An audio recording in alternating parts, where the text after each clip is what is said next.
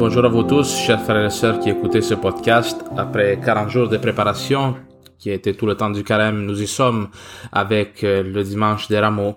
Avec le Christ, nous entrons dans la passion. Alors, aujourd'hui, on proclame un texte qui est très long dans l'évangile, qui est tout le récit de la passion de Jésus-Christ. Euh, pour des raisons de temps dans ce podcast, on va s'arrêter surtout sur la première lecture qui donne déjà un peu le ton, le sens de ce qui va être euh, proclamé dans l'évangile. Alors, on proclame le livre d'Isaïe, chapitre 50, 50, de 4 à 7.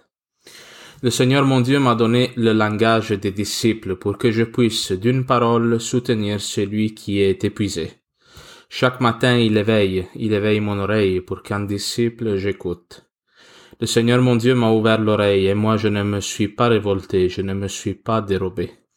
J'ai présenté mon dos à ceux qui me frappaient et mes joues à ceux qui m'arrachaient la barbe. Je n'ai pas caché ma face devant les outrages et les crachats. Le Seigneur mon Dieu vient à mon secours, c'est pourquoi je ne suis pas atteint par les outrages, c'est pourquoi j'ai rendu ma face dure comme pierre. Je sais que je ne serai pas confondu. Parole du Seigneur, nous rendons grâce à Dieu.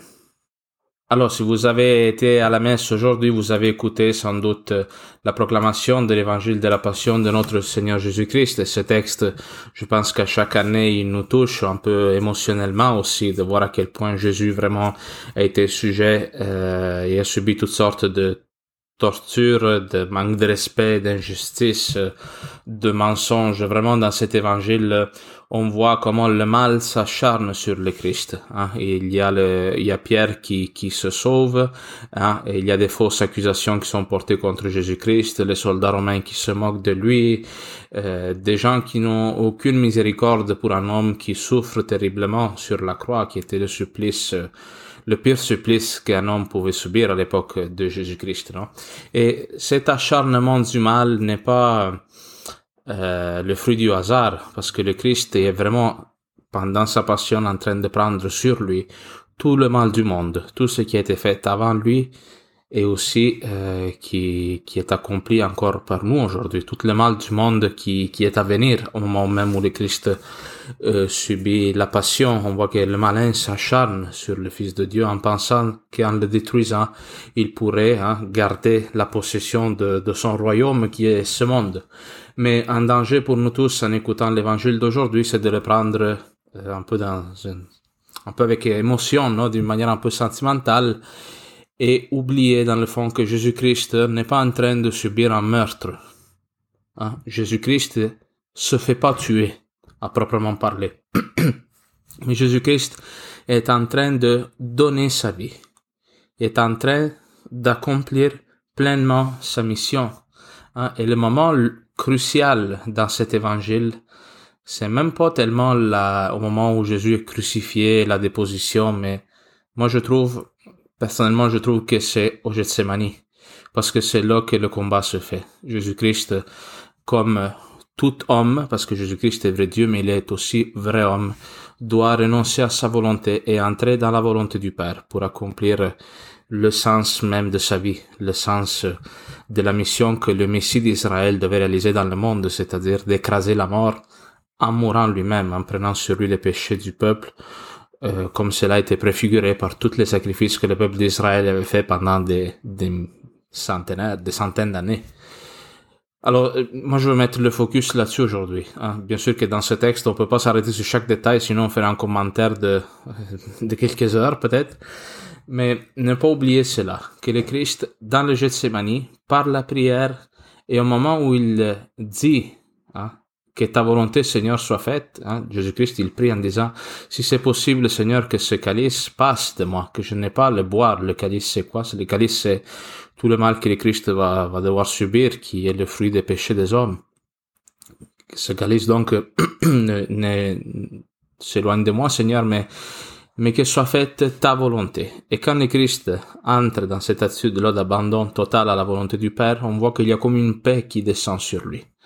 À partir de ce moment-là, le Christ il ne se défend plus. Hein. Il est, il passe un procès devant le Sanhédrin, qui était le tribunal juif de l'époque. Il ne se défend pas. Pilate essaie de trouver des raisons de ne pas l'accuser. Lui, il ne lui en donne pas. Jésus-Christ, il euh, entre dans la passion sans opposer résistance. Parce que il a été formé pendant toute sa vie à ce moment. Tous les miracles de la vie du Christ étaient des gestes par lesquels Jésus donnait sa vie. Et en donnant sa vie, des gens le retrouvaient, que ce soit dans sa prédication ou dans les miracles, dans les exorcismes qu'il faisait, dans les nombreuses guérisons, non? Mais comment Jésus-Christ y a fait pour passer du fait de se faire arracher la vie au fait de la donner? C'est parce que dès sa jeune enfance, dès son jeune âge, il été capable d'entrer comme on le dit dans la première lecture, dans ce dialogue d'amour constant avec Dieu. Alors ici, je voudrais reprendre avec vous un peu phrase par phrase la première lecture. Le Seigneur mon Dieu m'a donné le langage des disciples pour que je puisse d'une parole soutenir celui qui est épuisé. Pourquoi le Christ meurt sur la croix? C'est parce que nous tous, frères et sœurs, nous sommes appelés à monter sur la croix. Chacun de nous, il a une croix. Et c'est bon, en ce début de, de Semaine Sainte, de l'avoir bien devant nous. Qu'est-ce que tu vas présenter au Christ le vendredi saint? Quelle croix tu vas embrasser? C'est peut-être une situation de ta vie, c'est peut-être actuellement le fait que tu es écœuré de la Covid, ça peut être un état d'esprit que tu as en toi et que tu ne réussis pas à contrôler, une forme de frustration, une colère, le fait de ne pas t'accepter comme tu es. Hein. Alors le Christ monte sur la croix parce, pour que cela soit une parole d'encouragement pour nous. Hein, le Christ qui puisse savoir, comme on le dit dans les prophètes une parole qui soutient celui qui est épuisé. Quand nous venons écœurés de voir la croix qui semble triompher sur notre vie, regardons au Christ crucifié et regardons surtout comment lui, il ne se fait pas, je le répète encore une fois, arracher la vie par la croix, mais comment il utilise la croix pour donner sa vie.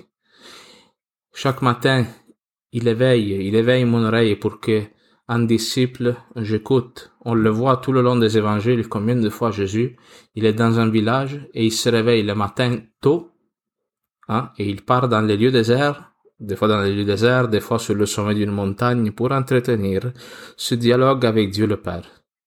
Lui qui est Dieu, hein, il euh, entretient cette unité profonde qui, qui existe dans la Trinité, où l'Esprit Saint est le lien d'amour qui, qui, qui règne, je dirais, qui circule entre le Père et le Fils, pour que Dieu le Père aussi instruise le Fils sur quel est le sens de sa mission. Jésus-Christ, pendant toute sa vie, a eu affaire à de l'opposition, à du refus, à des gens qui l'ont méprisé. Et dans ce dialogue qu'il avait à chaque matin avec le Père, il a puisé la persévérance d'aller de l'avant. C'est quelque chose qui est fondamental pour nous tous, qu'à chaque matin, nous prenions un temps de prière pour que le Seigneur nous éveille l'oreille à l'écoute. À écouter quoi? À écouter Dieu qui nous parle dans la parole de Dieu, mais qui nous parle surtout dans les événements du quotidien. Et la sagesse, le discernement, la proximité aussi avec le Seigneur grandit en nous dans la mesure où nous entretenons ce dialogue avec Dieu et que Dieu nous dévoile le sens de notre vie et surtout quel va être le moment fondamental où nous allons réaliser pleinement notre mission. Hein? Nous tous, on a une mission qu'on exerce tous les jours, mais il y a des moments dans notre vie particuliers où nous devons faire un choix. Nous-mêmes ou Dieu. Et comme pour le Christ, nous, nous tous, nous allons vers notre mort. Nous sommes un peuple qui marche vers la mort, mais la mort est le dernier scrutin et la dernière épreuve qui vient vérifier où est notre cœur. Quand tu es face à l'anéantissement de ta personne, vas-tu confier en Dieu, croire que le Seigneur t'attend et que la mort, la croix qui se présente à toi, la peur de la mort, n'est qu'un moment de passage par lequel tu dois passer, ou tu douteras, ou tu remettras en cause l'amour que Dieu a pour toi. Alors il est nécessaire que, que peu à peu pendant notre vie, nous nous préparions dans le combat quotidien à affronter le grand combat final qui arrivera le jour de notre mort, de la maladie, de la vieillesse. Le Seigneur m'a ouvert l'oreille, Jésus-Christ est rentré dans ce dialogue et cela le rend capable de ne pas se révolter. Je ne me joue à ceux qui m'arrachaient la barbe. Ici, le prophète Isaïe parle du serviteur souffrant d'Israël. Hein, c'est une prophétie qui est faite d'un homme qui viendra dans les siècles à suivre, hein, qui par le sacrifice de sa personne réconciliera le monde avec Dieu. Évidemment que cela est une des prophéties qui s'applique d'une manière le plus directe à Jésus-Christ. Viens à mon secours. C'est pourquoi je ne suis pas atteint par les outrages. C'est pourquoi j'ai rendu ma face dure comme pierre. Je sais que je ne serai pas confondu. Ne pas être confondu, ne pas douter euh, de l'amour de Dieu, du sens de notre vie. Ça, c'est ce que la foi peut réaliser en nous. Dans le fond, nous donner des bases stables, une forme d'assurance dans l'amour du Seigneur qui, même lorsque les fondations de notre existence sont ébranlées, nous restons fermes, stables dans l'amour de Dieu. Nous ne commençons pas à douter, nous ne décourageons pas, nous ne régnons surtout pas notre histoire. Alors voilà, je vous invite aujourd'hui à peut-être reprendre aussi du temps pour relire ce texte, ce long texte de l'évangile, aussi la première lecture, pour voir aussi où nous nous situons, hein, à qui nous ressemblons le plus dans ce texte. Est-ce qu'aujourd'hui tu es en train de fuir la souffrance comme Pierre et essayer de garder ta vie? Est-ce que tu sens que par la grâce de Jésus-Christ, tu donnes ta vie comme le Christ sur la croix pour ta famille, pour tes enfants, pour ta paroisse, peu importe qu'il soit ton milieu de vie? Euh, est-ce que tu euh, Peut-être aussi que nous sommes dans un moment où nous sommes en train de refuser le Christ, que nous sommes un peu révoltés. Si c'est le cas, c'est bon de le reconnaître. Soyons honnêtes face à nous-mêmes. Le Seigneur ne veut pas de nous une justice hein, à tout prix, mais le Seigneur veut de nous un cœur ouvert à reconnaître ses fautes et à les lui présenter pour recevoir sa miséricorde. Mais comme je le disais tantôt, la chose fondamentale, c'est d'arriver au vendredi saint avec notre croix dans les mains et que quand on va l'embrasser, on croit du profond de notre cœur que cette croix-là est l'instrument par lequel le Christ veut se manifester à nous d'une manière nouvelle, le moyen par lequel Dieu veut nous montrer en plénitude sa providence. Alors, prions pour cela. moi, je le rappelle encore une fois, je le dis plusieurs fois dans ce podcast, mais si le carême pour toi n'est pas encore commencé, si encore tu te sens loin du Seigneur, il te reste encore une semaine pour te rapprocher de Dieu, hein, pour euh, pour entrer dans ce combat spirituel de la foi, pour mettre de côté un peu, un peu les idoles, les, les conforts, tout ce qui nous distrait de Dieu, pour nous rapprocher. Parce que cette année, on va vivre une Pâque peut-être plus dépouillée, avec des symboles, des signes, hein, des symboles plus réduits. Mais ce manque-là, justement, ça peut, je pense, nous aider aussi à réaliser quelle est la richesse de la foi que nous vivons dans le quotidien et que des fois, on prend un peu comme quelque chose qui est acquis, quelque chose qui nous est dû. Alors, bonne semaine sainte à vous tous. Et Seigneur vous bénisse, vous aide à marcher avec votre croix sur le dos à la suite du Christ.